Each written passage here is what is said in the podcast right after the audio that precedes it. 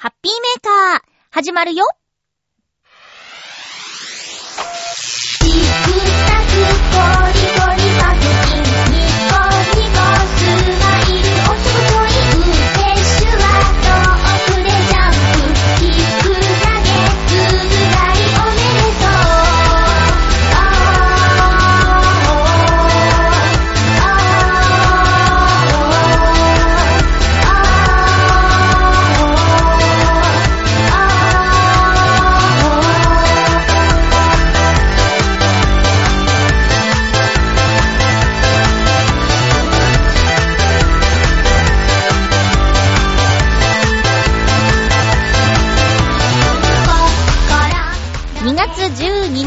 まゆっちょのハッピーメーカー。この番組は、ハッピーな時間を一緒に過ごしましょうというコンセプトのもと、ちょわへよ .com のサポートでお届けしております。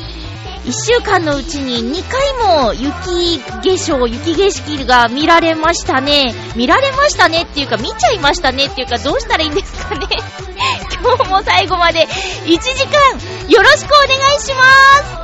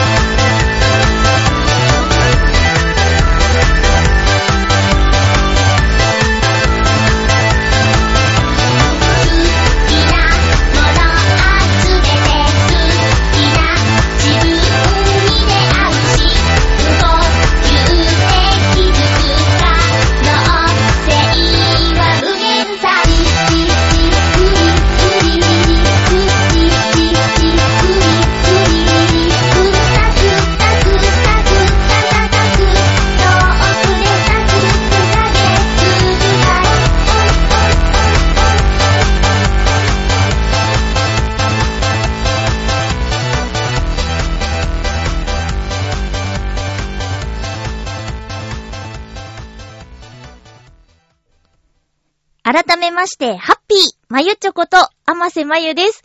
今自分で言っててわかんなくなっちゃった。雪が降るのっていいことなのか、そうじゃないのかって、どうなんですかねだって、通勤時間に降っちゃったら、電車が乱れて、こう、早く行かなきゃとか、なんならちょっと電車止まっちゃうとかね。なんか、そういうこと考えちゃうようになっちゃった大人。なんか雪が降って、やっぱりこういつもと違う景色は、わー、いいなーって、心は思うんですよ。でも私のお掃除のお仕事だと、こう雪かきのお仕事が加わってしまうっていうのがあったり、あとまあ降る時間によっては凍結対応なんて言ってね、地面が凍っちゃったりしたのを開氷作業、まあ、えー、溶かす氷って言って開氷作業とか、しなきゃいけないっていう意味でお仕事としては大変なんだけど、いやでもやっぱり心情としては、まあ、今回の雪ぐらいだったら、ちょっとテンション上がるかな正直な。何も考えないで発言してもいいならば。硬いガッチガチですけど。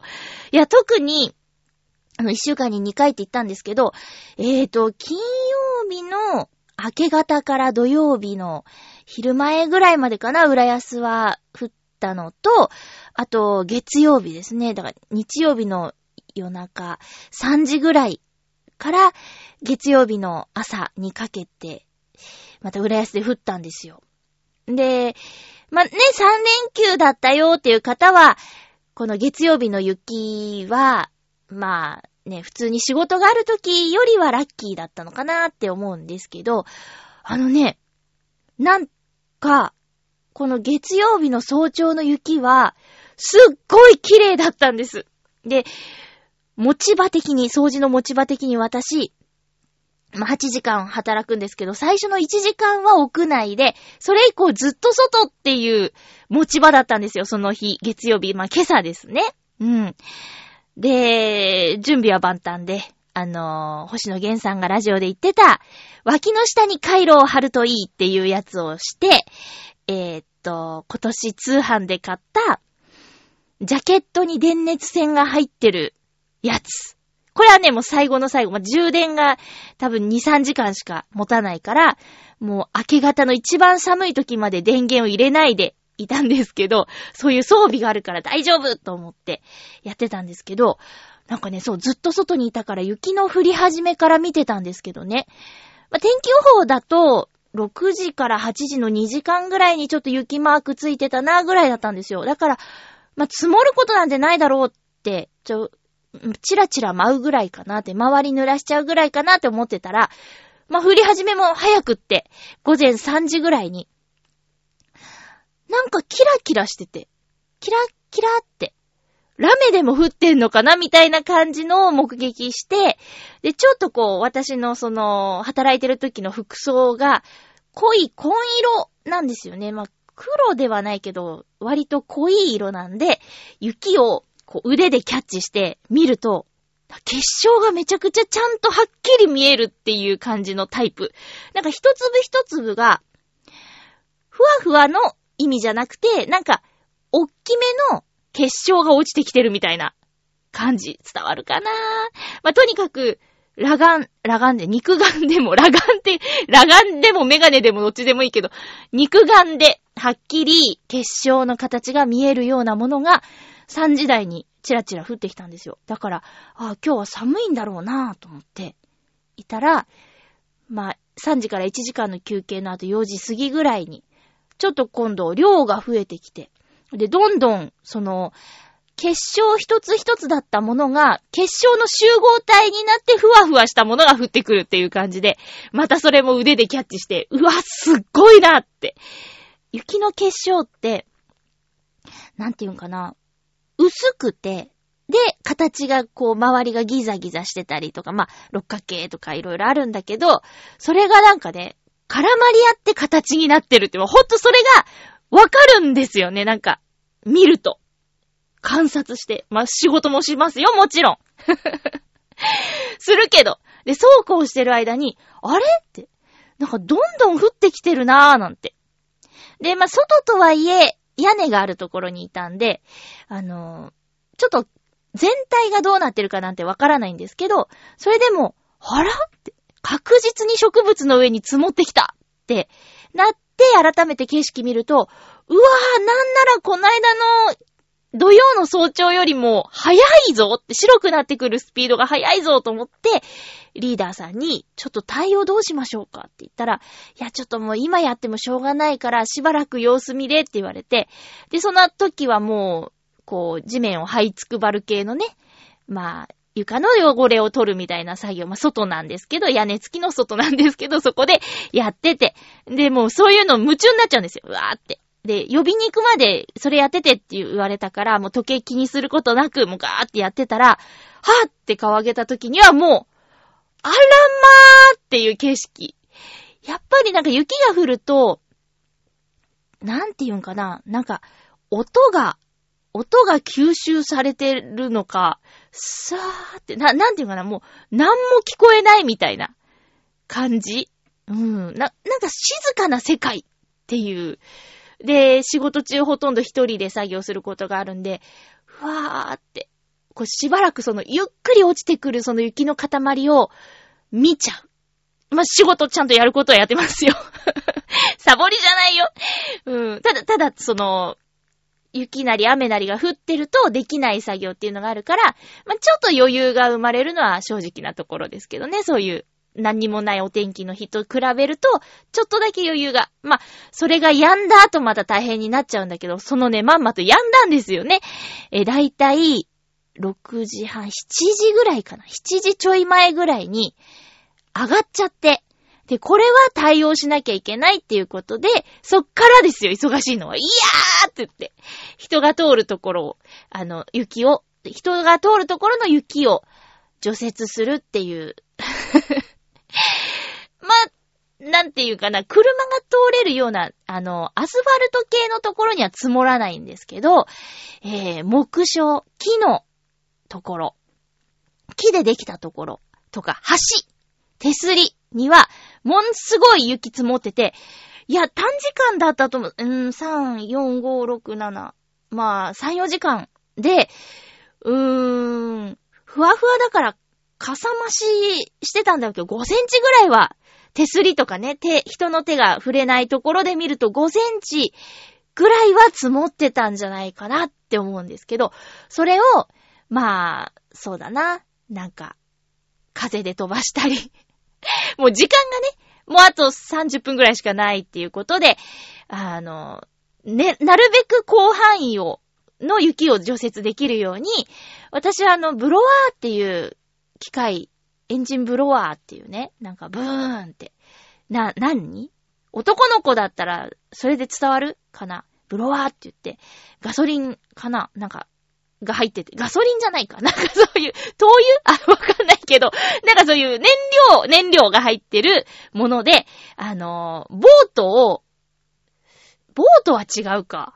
なんかとにかくあの、紐を引っ張って、ドゥルーン、ドゥルーン、ブーン、ブーン、ブンブンブーンってなんかこう、押すところがあって、ブンブンブーンって言わせて、あー、バイクのアクセルみたいな音がするやつね。ブーン、ブンブンブンブンブンブンブンブンブンって やるやつで、すごい強い風が出るんですよね。それで、雪をちょっとこう、人の通らないところへ、ふわーってこう、飛ばしていくみたいな作業をやってたんですけど、ちょっとそのエンジンブロワーってね、軽くはないんですよ。まあ、エンジン。燃料が入ってるからね。で、すごい振動も来るし、ダダダダダダダって。うん。で、それを、まあ、手すりの高さぐらいまで持ち上げて、ブーンってやってると、やっぱりね、ちょっと、なんていうかな、普段使わない筋肉を使ったっていう感じがしますね。多分、筋肉痛になるやつ。うん、腕のあたりがちょっとピリピリしてますけども、そうなんです。そういう対応をしてね、さっきまであの、ふわー、綺麗やなーって言って、眺めてたあの、ゆったりした時間と違って、そのゆったりしてた分がシワ寄せで来るその最後の30分間っていうね、急げーってバンバンバンバンバンバンバンバンバンバンバンって言って、さっきまで静かな世界だったのに、バンバンバンバンバンバンバンバンって言って、やるんですよ。でね、あのー、寒い、寒いとはいえ、まあ、下がってもマイナス2、3度とかかな、夜中で。いつも温度計持ってるわけじゃないかわかんないんだけど、イメージとしては、うん、天気予報で出される最低気温マイナス2、3度ぐらいかな。だから0度っていう天気予報が出たら、ああ、今日はもうマイナス2、3度いっちゃうなとか、3度って言われたら0度とか、そういう感じの場所で働いてるんですよ。で、でも、この番組のリスナーさんの中には、あの、北海道でね、聞いてくださってる方とかいらっしゃるから、北海道もね、ニュースになってたけど、すごい寒波が来てて、すごく寒いっていうニュースやってて、それ見るともうマイナス、最高気温がマイナス10度の日があったなんてね、いうことがあったりする中で、言うても一番寒くてマイナス3度でしょっていう人もいれば、これね、いつだったかどなたかだったか、ちょっと記憶がぐちゃぐちゃっとしてるんですけど、いやでも北海道の人はそんな長時間外にいませんって言われて、ああ、そうかっていう、ちょ、ちょっとなんていうか、あの、寒い、辛いっていう気持ちを分かってもらえたような気がして、とても嬉しかったんですよね。確かにね、って。まあ、今日私がやってた場所なんかは最初の1時間以外ずっと外で、まあ、休憩抜いたらま、5、6時間外にいるっていう、ん それがまあ、一番下がってマイナス2、3度の中、装備はしているけども、やっぱりね、どこがしんどくなってくるって、指先、足先、足の裏とかね、直接、その冷たいものに触れる部分。まあ、手だって軍手したり、防寒手袋も本当にワークマン様々なんですけど、今年は。本当にワークマンで買った防寒防水手袋ね、いいんですよ。それまでも会社でね、防寒防水手袋支給されてたんですけど、それはなんかね、ちょっと大きいんですよね。グローブみたいになっちゃうから、小回りが効かないっていう難点があってあったかいんだけど。でも、この長野旅行で、昨年のね、秋に行った長野旅行で、行ったワークマン。長野でわざわざワークマンに行くんかって感じなんだけど、ワークマンで買った防寒防水手袋は、キュッとしてるんですよね。だからちゃんとなんか指先が動くんですよ。うん。だから小回りが効くんで、すっごく重宝してます。二つ買ってよかった。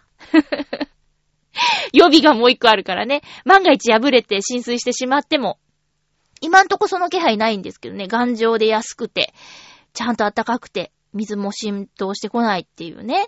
うん、難点はちょっとゴム臭いところだったんだけど、それもね、だいぶあの、取れてきたかなっていう感じで、もういいところしかないなって感じなんですけど、そういうのをつけていてもやっぱり、あの、冷たい、痛いっていう感じにはなっちゃいますよね。ただまあもう本当に、本当にこの冬は装備が整っているっていうところで、えー、余裕がありますね。来いやカンパーみたいな。あんまり来てほしくないけどね。そんなコーナーで皆さんはこの寒さとどんな風に向き合っていますでしょうか？オフィスワークの人はもう逆に通勤と退勤の道、道がもう一番辛い時でしょう。うん。一番寒い時に移動してるもんね。で、一番寒い格好で満員電車に乗るんでしょ？もうあれ大変だよね。本当にお疲れ様です。たまにしか乗らなくて、ほんとすんませんって感じなんだけど。ねえ、いや、本当に、本当にあれ、コート脱いでから入りたいけど、なんか、それもね、ちょっとタイミングも難しいし、なるべく身軽でいて、釣り革とかね、手すりに捕まりたいじゃないですか。いや、本当にお疲れ様です。さあ、えーと、ちょっと冒頭、喋りすぎちゃいましたけどね。え、あ今、浦安はもう止んでいて、うーん、曇ってるかな？この雪の、なんていうか、水が、もうちょっと乾いてくれると助かるんですけどね。そうしないと、明日の朝っていうか今夜の勤務が本当に大変。凍結対応。雪の対応より凍結対応のがちょっと大変なんですよ。氷はね、硬いですから。うん、溶かして、拭いてみたいなことをね、やらなきゃいけないんでね。滑っちゃうと危ないから。いやー、と、ということでちょっとオープニング長すぎましたけど、コーナーからいきますよ。ハッピーごくごくはい。今回はちょっと気になって買って冷蔵庫に入れっぱなしだったやつ。え、ファンタ欲張りミックスヨーグルバナナっていうことでね。あの、すいません、七星さん炭酸です。え、健康サポート成分食物、食物繊維プラスビタミン B6 っていうのも入ってるらしいです。こういうちょっと栄養的な、なんか体にいいもの入ってますよっていう表記をするあたりずるいなって思うんですけど、じゃあいっかって買っちゃうっていうね。ファンタ。ファンタのバナナ味だって。うわぁ。パン。あ、すごい香り。バナナの香りする。うん。いただきまーす。うん。わあ。なんかバナナの甘みってほっとしますね。うん。うんうん。美味しい美味しい。あの、甘ったるすぎず。なんか、ヨーグルトのせいかな？爽やかな。飲みやすい。でも、うーん、しっかり、しっかり、甘いんだけどさっぱり。だってそうなんだもん。ファンタの欲張りミックス、これ美味しいな。もう一回飲んでもいいぐらい。うん。でもこういうのって、すぐなくなっちゃうんですよね。なんか、こう、ちょっと変わり種の味ってね、回転が早いというか、どんどん新しいの出ちゃって、あれ美味しかったからもう一回飲みたいなーみたいな時にあるかどうかなんですけどね。いいと思うんだけどな。うん。えー、無果汁って書いてますね。すごいよね、人間って。なんか また大きい話になっちゃう。あの、ね、果汁使わないで、なんかいろいろなもので、そのバナナの味を再現するんだよ。すごいな。バナナパウダーとかも入ってないからね。うーん。何と何と何を混ぜたらバナナの味になるみたいなことでしょ？すごいなぁ。んちょっと。このファンタ欲張りミックス、内容量が 490ml やって、500じゃないんだ。10ml なあ。え？そうなんだ。ちょっとショック。500だと思ってた。疑ってなかった。どのあたりで 10ml はしょってんやろか。これ、えこのお尻の部分のギザギザの溝？ええ、知ってた？え、なに、なんか全体的に 490ml なのかな？そんな、そうなんだ。ちょっとこれから、なんやかんや見てみよう。ペットボトルの裏。容量のところ。え、これ、だって、500ミリペットボトルっていう言い方あるじゃん。だって。490ミリリットルペットボトルっていう人いる？へぇー。気になっちゃったんだ。見えちゃったんだもんだって。ということで。あ、でも味はとても美味しいです。10ミリリットル少ないけどね。えー、ファンタ、欲張りミックス、ヨーグルバナナ、ごくごくしました。今週もお便り届いております。ありがとうございます。紹介していきますね。ありがたや。えー、っと、先週からの継続のお話ですね。ハッピーネーム、フクロウのキスさんからのふつおたです。ありがとうございます。まゆっちょさん、ハッピー、ハッピー ?PS ビータ版のハートフル彼氏は、ハートフル彼氏みんな見ました？画像検索してくれた？ハートフル彼氏。ね、PS ビータ版のハートフル彼氏は、プレイステーションストアでダウンロード販売されています。最近はカセットや UMD のような物体に保存された情報ではなく、純粋に直接情報をやり取りするソフトの販売形式が多くなってきましたね。私はまだあまり慣れていないのですが、これも時代ということでしょうかそれでは、ということで、ありがとうございます。UMB? って初めて聞いた。うーん。そうそうそう。あのあの後ね、本当にやってみたくって、調べたんですよ。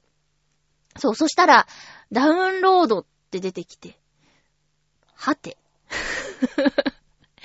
はてって言って、ちょっとビーターとかそのゲームに詳しい人に、こダウンロードって、って言って、ちょっと、まあ、話したんですよ。うん。まあ、す、ググればよかったんですけどね。あの、話してみたら、なんかあの、カード買って、えっ、ー、と、チャージしてっていう iTunes カードみたいなやつが、プレイステーションのやつもあるからっていうことで、そう、買いました。買いましたよ。ハートフル彼氏のために。3000円分入ってるプリペイドカードを買いました。なんか、クレジットカードでもいいみたいなんだけど、ちょっとね、ちょっと抵抗があって。まあ、同じかと思って、ちょっとカードにしてみました。えっ、ー、と、プリペイドカードの方にね。あれ？プリペイドカードっていう言い方で合ってる？なんか、あれです。iTunes カードみたいなやつのプレイステーションのやつ。よく使う人はイライラすんだろうな、こういうの。違う、だから、つって、名前があるのみたいに言ってるかもしれないけど。そうそう、それを買いまして、ハートフル彼氏をダウンロードまではしました。まだ、プレイしてません。なんか、どういうテンションの時に、開けばいいのかとか、あの、どれくらいそのプレイに時間かかるんかなと思ったら、ちょっと余裕がある時にやりたいなと思って、あの、先週の金曜日から私、夜勤の仕事をね、通常営業モードになったので、もし面白すぎて寝る時間がね、削られちゃったらやばいなと思って、もうちょっとあの、体が元に戻るまで、え手出さないことにはしちゃったんですけど、とりあえず買いましたっていうことを報告します。もうやるしかないよね。こうなったら。1000円で。1000円だったんですよ。1000円なんだと思って。うん、なんかあの、お友達の、お友達の、ごめんなさい。えー、中古ゲーム屋さんで、ゲームを買うか買わないか基準が1000円以下っていう人がいて、あ、じゃあその人の、あの、言うてる金額と一緒や、と思って。うん、じゃあ、買ってみようっていう感じで。うん。いやー、どうしよう。どう、いつやろう いつやろうかななんか、いろいろあってさ、あのー、もうほんとハードディスクが47ページとかになっちゃって、最近あのー、エラーメッセージとか出て、なんか消さんと予約してるの取れへんでっていうエラーメッセージ出ちゃうから、ちょ、それもなんとかしたいしね。で、恋愛するのにながらとか嫌じゃん。で、ラジオも聞きたいのがあるから、どうしようと思って、どの隙間でハートフル彼氏さんと恋愛しようかなと思って、ちょっとね、考えちゃいました。ねえ。でも、あの、買いましたので、買いましたのでプレイします。はい。いや、袋のキスさん、ほんと面白そうなの教えてくれてありがとうございました。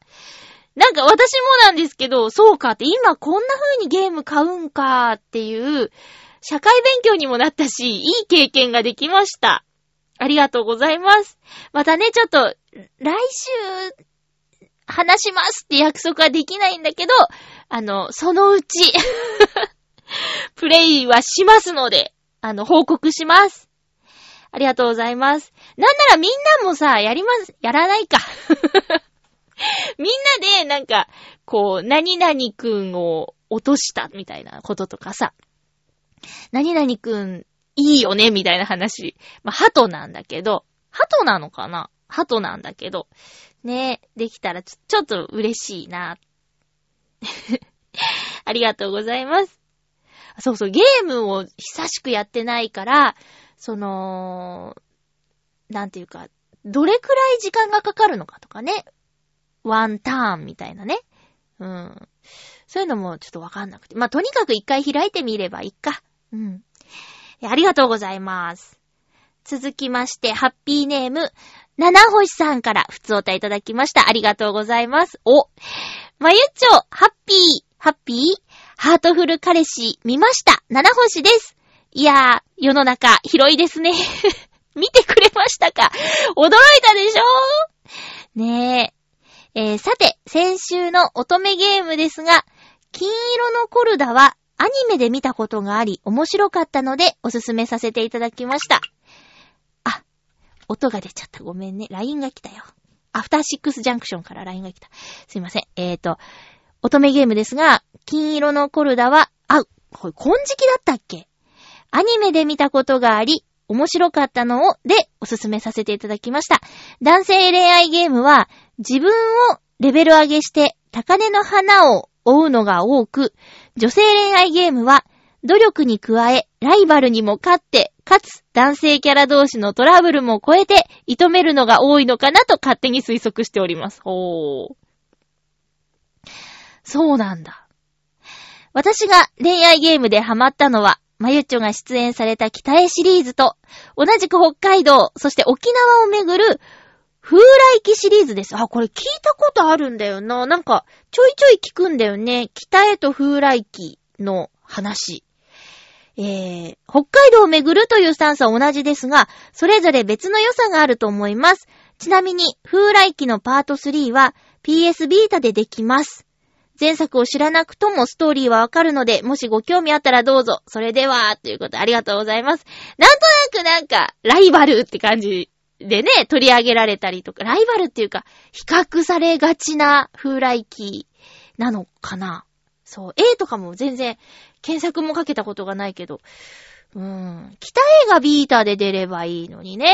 そしたらいつでもできるのに。ねえ。いや、多分私、攻略とか見ないで、すおみちゃんに会えないと思う。自分がプレイした時も、あの、台本見たからね。台本に場所とか書いてあるんですよ。で、会話が書いてあるから、あ、ちょっとあそこに行けば、この会話が始まるってことは、っていうやり方をしました。うん。で、その後なんか雑誌で、何時にどこ行くみたいなのも全部攻略が書いてあるやつを見て、なんとか。いや、あれをね、何にも見ないでやる人ってすごいと思うよ。まあ、占いとか使ったんかな。まあ、すごい昔の話ですいません。あ、あ、なんかね、黒ウィズっていうクイズ？アプリ。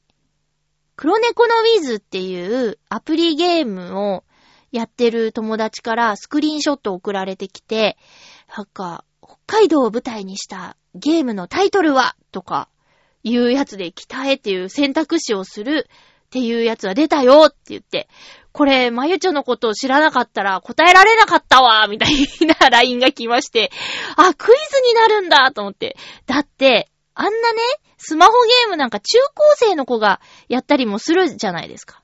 それでもう十何年、2003年発売のゲームの、15年ぐらい前のゲームのクイズとか出されても生まれてないわいとかさ、2歳だったわいとか、そういうご意見が出ちゃいそうですけどね。どうなの？ねえ、面白いな。七星さんありがとうございます。七星さんがおすすめしてくれた、この、あれごめん、金色のコールだ。金色のコールだ。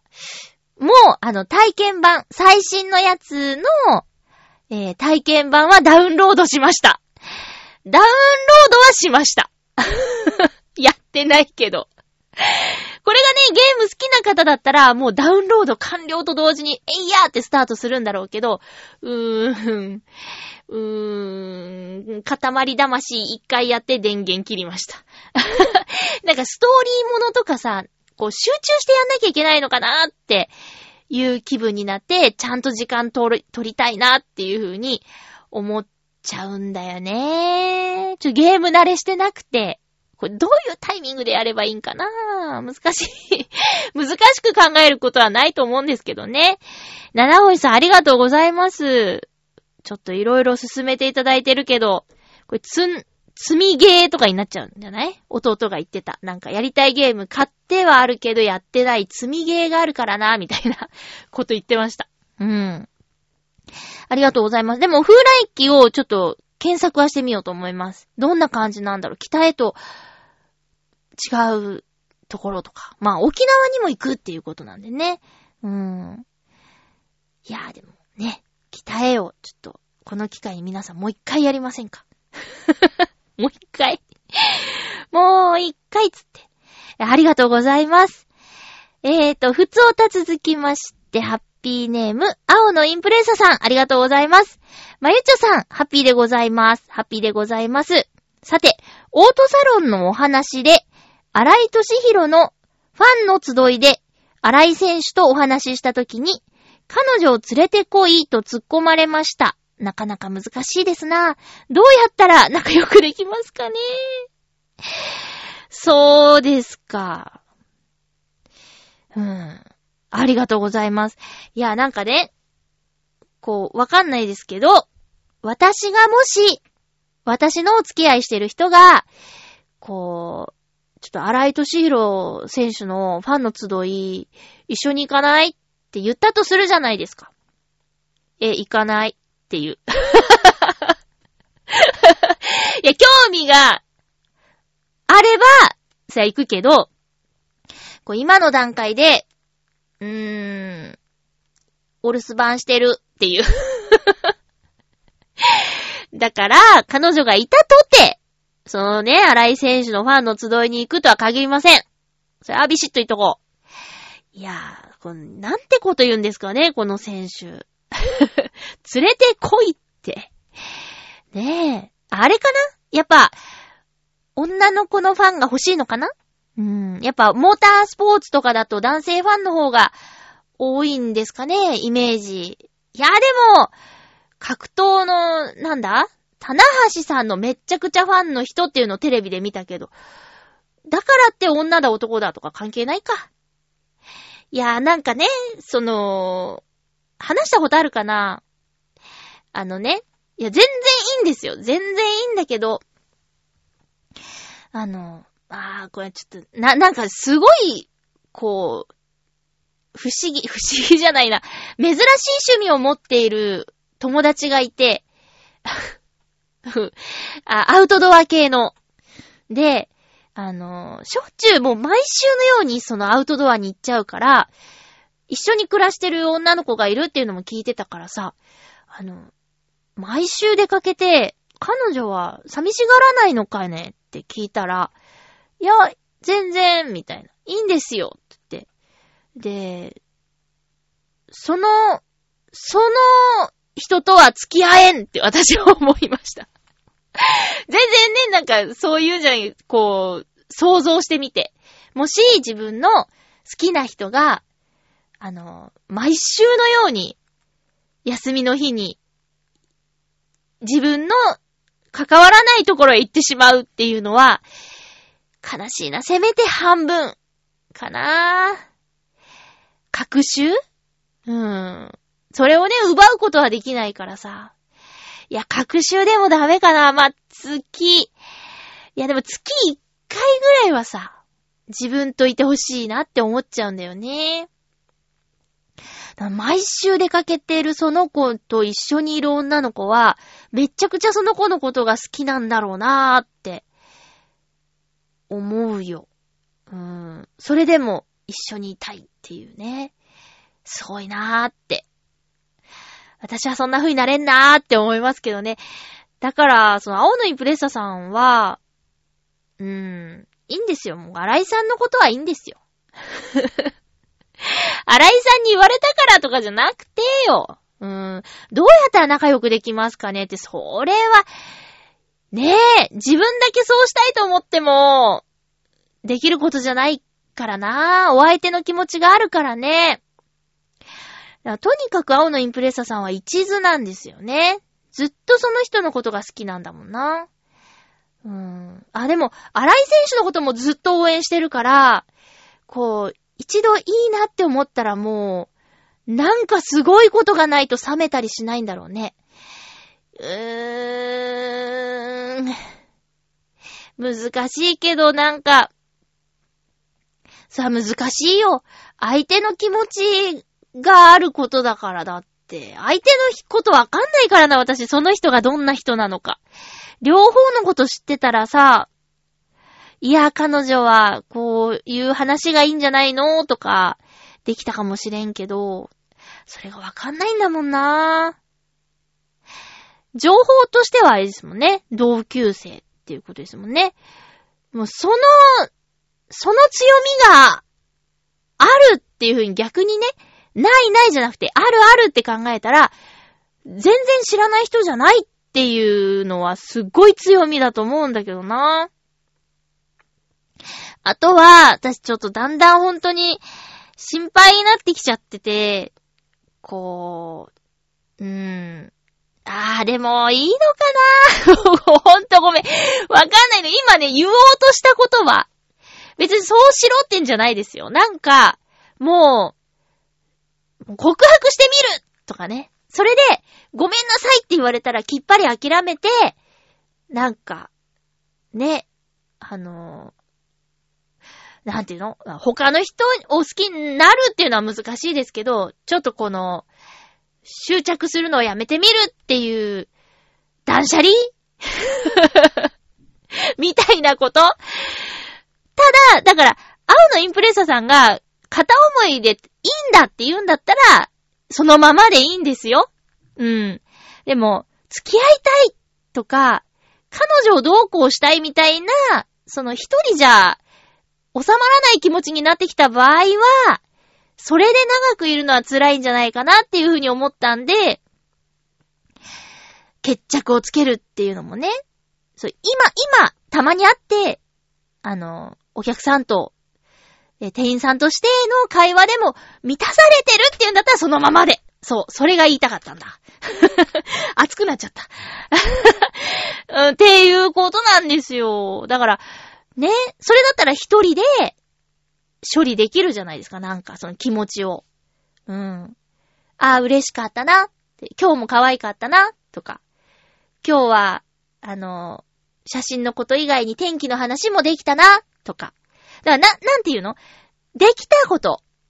嬉しいこととか、良かったことの方に目を向けてみて、それじゃ嫌だって言うんだったらもう決着つけよう。っていう提案なんですが、どうでしょうか？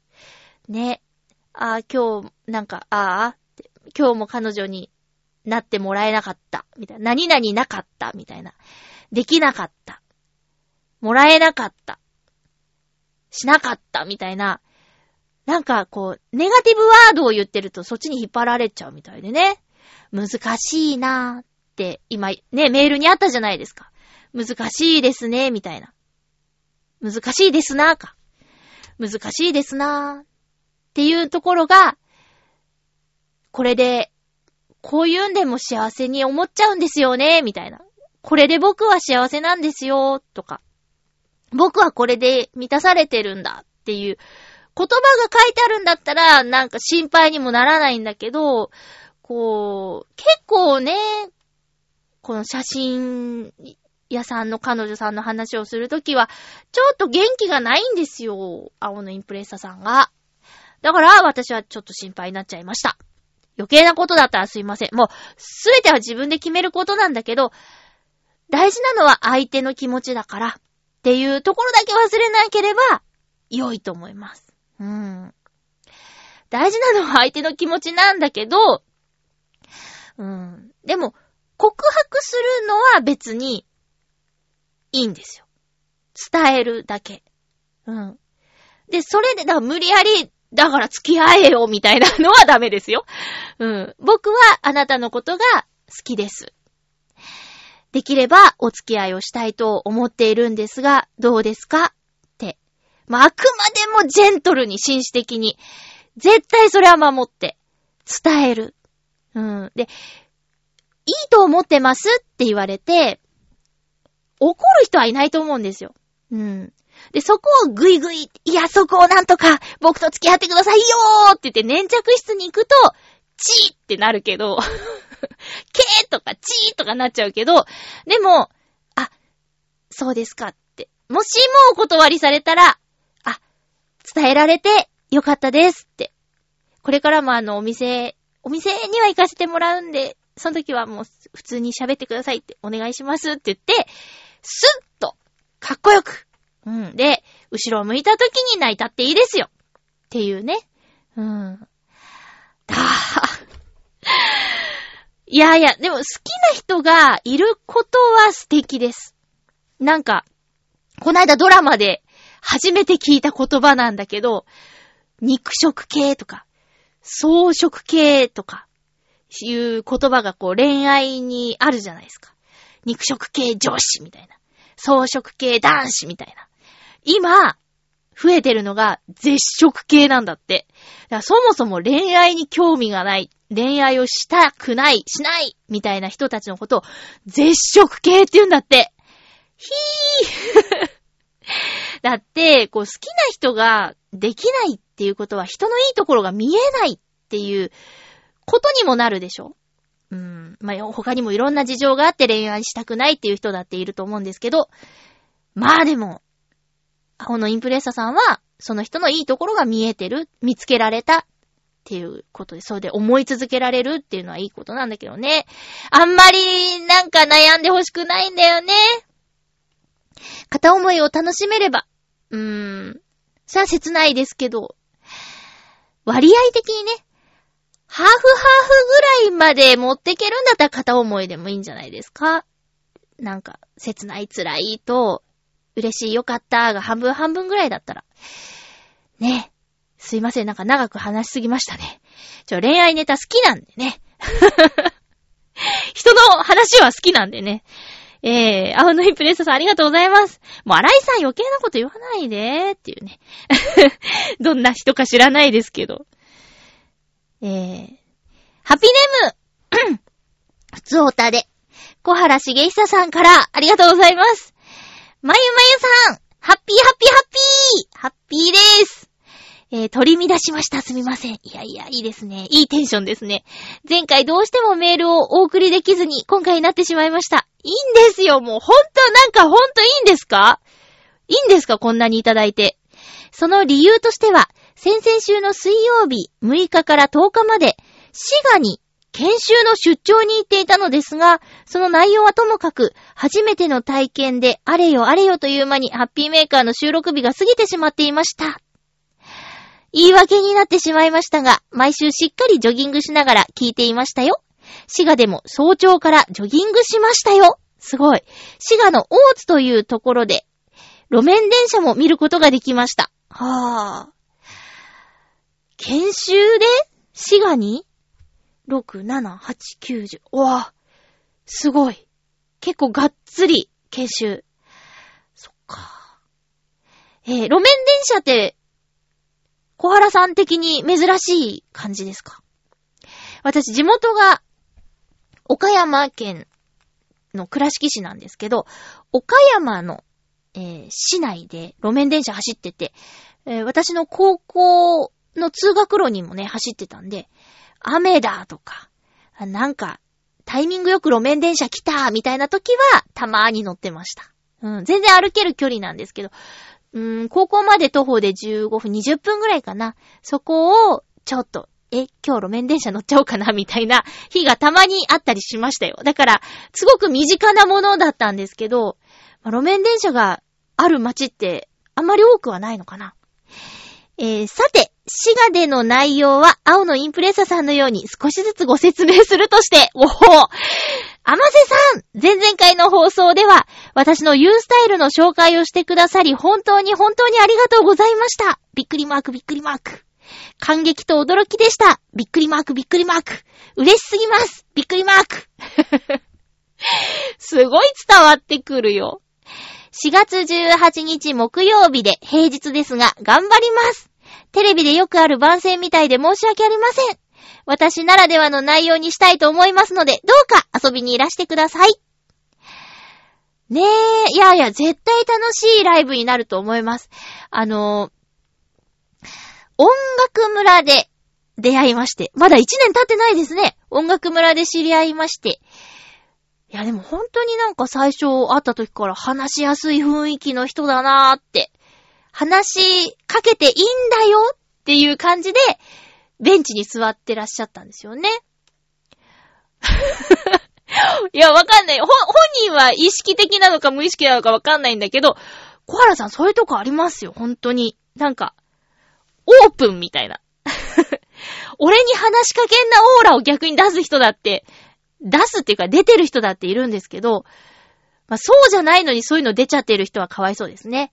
話しかけてほしいのに話しかけんなオーラが出ちゃってる人は悲しいけど、でも小原さんはなんか本当に、もう、どうも、どうもって言って歩いてるような そういう風に感じたんで、なんかスーッと話ができて、で、ちょっと話したら、あの、男のガールズトークの主題歌を歌ってるんですよっていう、うん、話から、あ、じゃあ、チョアヘヨファミリーじゃないですか、みたいな。ところでね、こう、さささーっと話ができてっっていう。で、その日の出演の時も、見に来てくださったり、なんか、この後ですか？って頑張ってくださいね、みたいな会話とかして、っていう出会いでしたよね。いや、覚えてます。すごい鮮明に覚えてますよ、その時のこと。その後も、道でばったり会うこともあったし、あと、他のイベント会場でお会いしたりとかっていうことも、やっぱね、浦安市民ならではみたいなね、浦安の中のイベントで会える、浦安のイベントならではっていう感じですよね。追伸、先週の放送で出てしまっていたら申し訳ありません。どなたかのメールで出ていた、浦安堀江の模型屋さんは、荒井さんではないでしょうか。外にガチャガチャがいっぱいあります。ではでは。ベイシティマラソンは3キロ完走しました笑い笑いっていうことで、あ、お疲れ様でした。キューちゃんに会えましたか？あれですよ。どなたかじゃなくて、小原さんが大好きな、青のインプレッサーさんからのメールですよ。模型屋さんによってって言って。そうそうそう。荒い？へえ。あの、浦安のお店とかを紹介する、ぐるっと浦安で行ったことないね。そういえば、模型屋さんね。声はかけてるのかななんかお店によっては、番組で紹介するとちょっと人が殺到して大変になるからごめんなさいっていうお店もあるんですよ。うん、だから、荒井さんがどうだったかわからないですけど、ちょっと提案してみようかな。模型屋さん行ってみるのどうですかってね。有名なのか、荒井さん。へえ、私は行ったことがないなぁありがとうございます。改めてですけど、4月18日木曜日、新浦安の駅からすぐのとこにある、ウェーブ101音楽村やったところですね、そこの大ホールで U スタイルっていうイベントをね、毎回やってるんですけども、80回以上ですね、やってます。そこのゲストに、小原茂久さんが出演されます。ワンコイン500円でワンドリンク付きなんですよ。うん。すごいいいでしょ？で、MC が、洋一郎さんと、一子。二人の歌も聞けたり、もしかしたらっていうか、よくね、出演者さんとその MC の二人とで、コラボっていう時間もあったりするから、もしかしたら、このね、小原さんと、洋一郎さんと一子のコラボなんていう時間も見られるかもしれません。アフタートークとかもあるからね。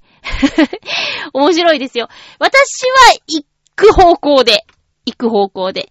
だから、普段さ、リスナーの皆さんとなかなか私も会う機会ないから、ちょっと行きませんか？これ、木曜日。ね。ぜひ、ぜひぜひ、皆さん、お時間あれば、500円で、小原さんの、えーギター弾き語りですよね。えー見に行きましょうよ。ということで、小原さん、メールありがとうございました。もうほんとなんかお忙しそうなのに、楽しいメールをありがとうございます。ありがたい。またね、マラソン頑張ってくださいね。こういうスタイルに向けてですか？どうしよう、なんか、体格とかが、シューみたいに、シューってなってたらどうしよう。えー、今日も走りながら聞いてくれてるんでしょうか ?1、2、1、2、どれぐらい ?1、2、1、2ぐらい ?1、2、1、2、はっはっはっはっつって。頑張ってくださいね。ありがとうございます。もっと最初の方に読めばよかったかなすいません。今回はもうお便りでお時間が来てしまいました。というか最初にね、結構雪の話をしちゃったんですけど。えっと、ん？前回、前々回、あ、そうそうそう。お片付けが無事に完了しまして。え、ちょうど今日月曜日、あの、段ボール回収と、え、古雑誌回収なんていう日でね、だいぶ部屋がすっきりしましたね。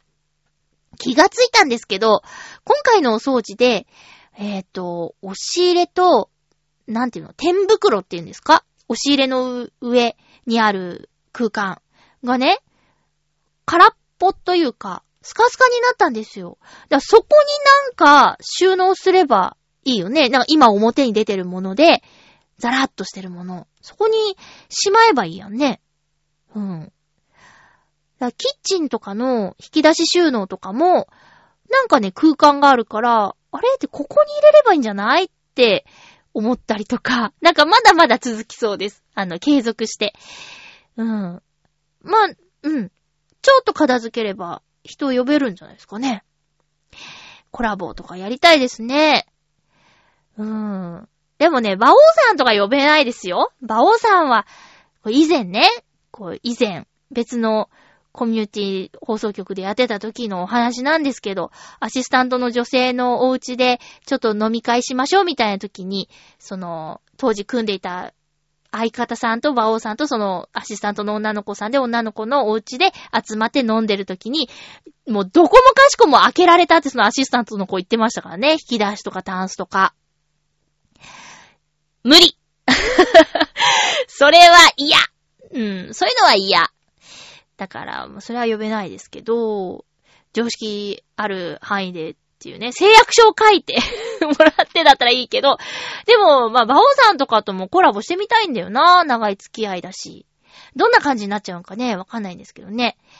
えー、っと、あと、そうだ。なんかね、さっき、この録音機材、スイッチ入れたら、メモリーカードに今ちょっと書き込んでる感じなんですけど、メモリーカードエラーとか出ちゃってて、最近なんかね、ご機嫌斜めになることがね、ちょいちょいあるんですよ、録音機材が。だからちょっとこれ五輪中する前に、新しい子をちょっと召喚した方がいいかなっていうふうに思ってるんですけどね。怖いですよね。機械あってなんぼ。それで、サウンドハウスっていう、こうネットで買える、なんていうかマイクとか、音に関するものなら何でもありますみたいなお店があるんですよ。サウンドハウス。ちょっと、えー、ホームページの色味的に紫と白みたいなサイトがあるんですよ。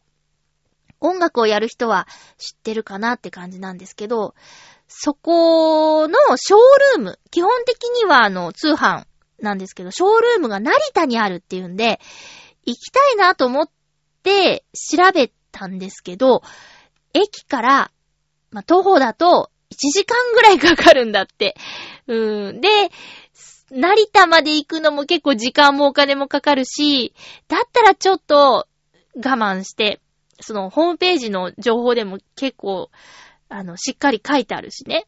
十分なとこあるから、すごく行きたかったんですよ。行って店員さんとお話ししながら、機械選ぼうかなーって、機材選ぼうかなーって思ってたんだけど、ちょっとそこは我慢したっていう、行ってないんかいみたいなね。いやでもいつか行きたいですね。車出せる人いたら、ちょっとサウンドハウスまで連れてってくんないですか？ヨシオンさん。名指し。聞いてるかな？聞いてるかな？聞いてないだろうな。これでちょっとまゆちょサウンドハウス行こうって言ってくれたら、あ、よしおさん聞いてくれてるんだってなりますけどね。期待して待ってます。あ、そういえば、今週バレンタインですね。へー。バレンタインはね、ちょうど休みなんですよ、私。職場行かなくていいんだ。とはいえ、一応買いましたけどね。あの、ブラックサンダー、ギリシアヨーグルト味っていうのを東京駅で見つけまして、それをちょっと会社には置いてこようかな。お見舞いしてやろうかなと思ってね。なんか職場の女の子がね、バレンタインって合法的に手作り食べてもらえる日じゃないですかって言ってたの。私もね、手作り配ってた時期ある。うん。ちょっと反省したよね。なんか、手作りってさ、職場の人に配るって、ギリギリなしかなーって、なんか、わかんない。すっごい仲いい人だったら、前もって言って、よかったらどうぞっていうのができるかもしんないけど、そんなにもうお疲れ様ですぐらいの人から手作りもらっても、ちょっと怖いって思っちゃった。私、うん、ちょっ、ダメなことしてたかも。いや、あの、配ってた時はね、みんな結構あの、距離が近かったから、あの、俺ナッツダメなんだよね、みたいな感じで食べてくれなかった人もいたし、なんだけど、みんなちょっとじゃあ、来週テーマ手作りはありかなしかで、ありの距離感。こっからはなしとか、手作りにまつわるエピソードで、お願いします テーマ、手作りの話ね。え、次回は2月19日の放送を2月17日に収録します。えーっと、前後する場合がありますので、絶対読んでくださいっていう人は、早めに。まあ、木曜日ぐらいまでにかな。早くて。まあでも来週は普通にいつも通りいけると思います。えー、テーマ今急遽決めましたけど、手作りの境界線。テーマ手作り。だから、手作り、まあ、バレンタインにちなんだテーマなんで、じゃ手作りのお菓子を食べてもいい関係とか、距離感。誰からのでも手作り OK とか、なんか、そういう話をちょっと聞いてみたいです。難しいかなよろしくお願いします。職場の同僚、かっこ、えー、食事に行くぐらいの人とか、職場だけの人とか、なんか、そういう、どっからだったら手作りありかなしかみたいな話。うん。休日に遊びに行ったことがあるぐらいの職場の同僚。同僚というかもう、職場で知り合えた友達になった人とかね、いろいろあるでしょ。それちょっとね、聞いてみたい。こう、それを聞いて、私は反省するかもしれないし。うん。ちょっと私はちょっともう、ね。手作りがまず嬉しいか嬉しくないかみたいな話もちょっと聞いてみたいかな。いろいろ付け加えちゃってるけど。まあ、テーマ手作りにまつわる話っていうことで、自由に書いてみてください。お送りしてきましたハッピーメーカー、そろそろお別れのお時間です。バス旅行行ってきた話が全然できないね。えー、まだ風邪とか流行ってるみたい。アフターシックスジャンクションの歌丸さんまでもがインフルエンザにかかっちゃったって聞いて驚いちゃいました。パートナーの皆さん大丈夫でしょうかね？お相手は、まゆちょこと、あませまゆでした。また来週、ハッピーな時間を一緒に過ごしましょうハッピーわがまま一人結んでみたよ追いかけていつも捕まえしたりは。